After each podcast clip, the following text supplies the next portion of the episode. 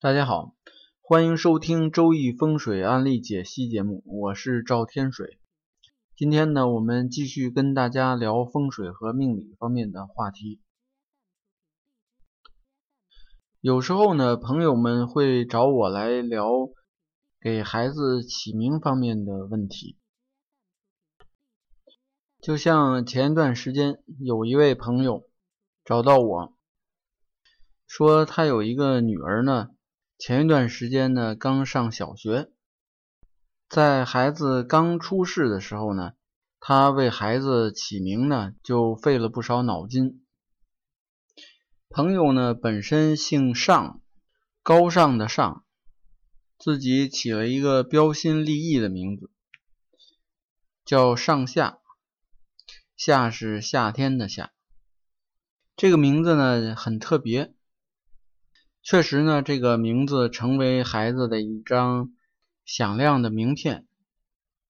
在上学的时候，这个校长呢，全校几百名学生，只有这个上下这个名字呢，校长一下就记住了。在班主任那儿也是很容易就给记住了。呃，朋友的爱人呢？在结婚以前是一个运动员，在比赛当中得过不少的奖，所以呢，女儿也有一些遗传，从小就喜爱各种运动，而且呢，呃，在课外呢学习舞蹈，还有学画画、学钢琴，也是都学的有声有色。这个名字呢，虽然是既响亮，又能给人一种比较新鲜的感觉，还有一些情趣在里面。但是呢，朋友前一段时间在网上浏览的时候，发现呢，有一种起名的方法，叫做五格数理。上面呢说这个名字不好，尤其是女孩呢，不宜使用。而且呢，这个女孩呢，现在有一些表现出来，呃，平时比较固执，总是干什么事情总是说一不二，呃，如果家长不让干呢，就生气生好长时间。在网上有关这个姓名的论述的地方呢，也提到说，现在起的这个名字呢。呃，会导致孩子将来这个性格非常的固执，性格比较强势。如果这样的话呢，对命格就非常不利。所以呢，我这个朋友呢就想，是不是应该给孩子改一下名字？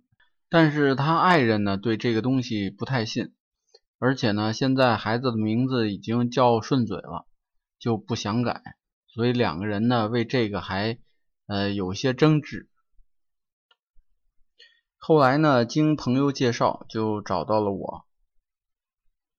我拿过孩子的八字一看，在日柱当中呢，甲木是日元，日柱的干支同气，比劫透天，甲木的木库丙令，这些因素结合起来。就说明这个孩子呢，他在性格当中呢，就是有一些固执和硬朗，跟名字呢没有直接关系，并且呢，在八字当中丙火食神为用，这样的命格呢，说明孩子呢有远大的志向，能够用自己的学识和本领呢，成就一番事业。